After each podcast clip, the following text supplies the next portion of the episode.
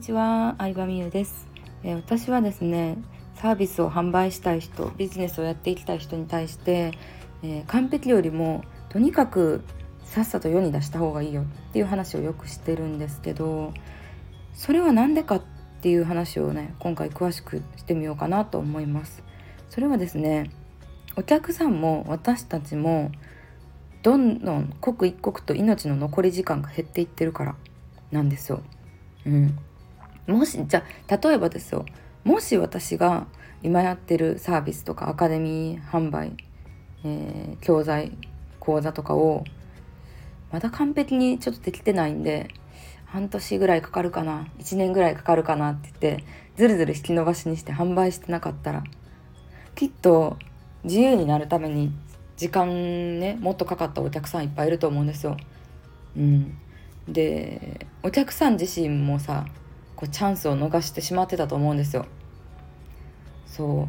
まあそれはさ今もうすでにクライアントさんとかたくさんいて感謝してくださってる方がいるからまあ気づけることでもあるんですけどでもそれって私だけじゃなくてこの音声を聞いてくださってるあなたも同じことだと思うんですよね。うん、そのサービスがさ自分の中で完璧じゃないとかまだなんかこうこうこうだからっていう何かにつけて言い訳をしちゃって販売する時間がねどんどん先延ばしになってしまうとその分救われないお客さんも増えていってしまうっていう感覚ですね私の中では。うん、で完璧なものじゃなくてもやっぱお客さんって変わっていってくれるし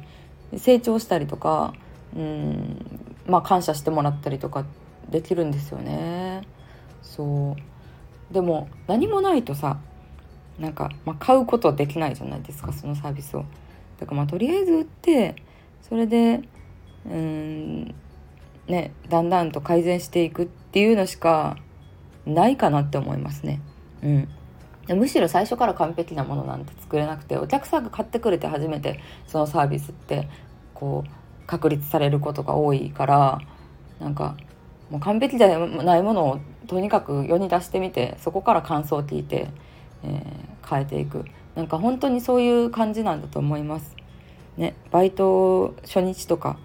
うん、会社に就職してすぐの頃とかさもう全然仕事もできないわけじゃないですか。でも会社とかバイトやからさちゃんと時給とかは発生しててお金をもらえるわけですけどうんで私もね社会人1年目で研修終わって電話番任された時なんてもうやばかったですもんまずさ社内の人の顔と名前と部署名も覚えてないのに座席を渡されてとりあえず電話かかってきたらこれでどんどんいろんな人に振ってってって言われて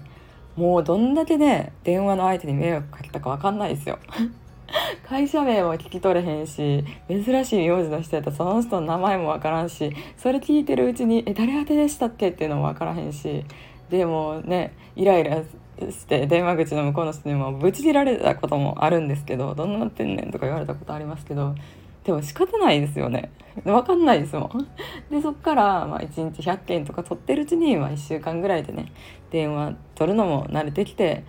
でいろんな人と喋ってるうちに部署の人の名前も本当にもう23週間ぐらいでね覚えてきてっていう感じなんですけど。うん。だからバイトとかもそうだと思います。コンビニバイトとかでもさやっぱ大変ですよ絶対。どこに何があるかとか。ねその一緒に働いてるバイトの人を覚えるのとかレジの機能とかもね大変だと思うんですけど。でもそれでもねあのやねだってやるしか覚える方法ないですからね。という感じで完璧を求めても仕方ないしまあそれはなん完璧じゃなくても世に出すのは私はお客さんのためって思いますね。うん、なんか自分のためでももちろんあるんですけど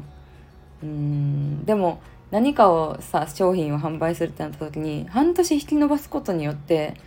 半年間変わるチャンスを逃してしまってたお客さんが何人もいるっていう考え方をしていてうん。で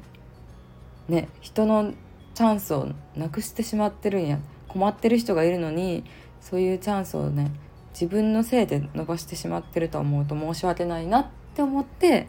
何か企画をやる時とかもね、えー、頑張って準備してます。はいということで今日はもう完璧よりも終わらせようというマーク・ザッカーバーグの話をしてみましたありがとうございました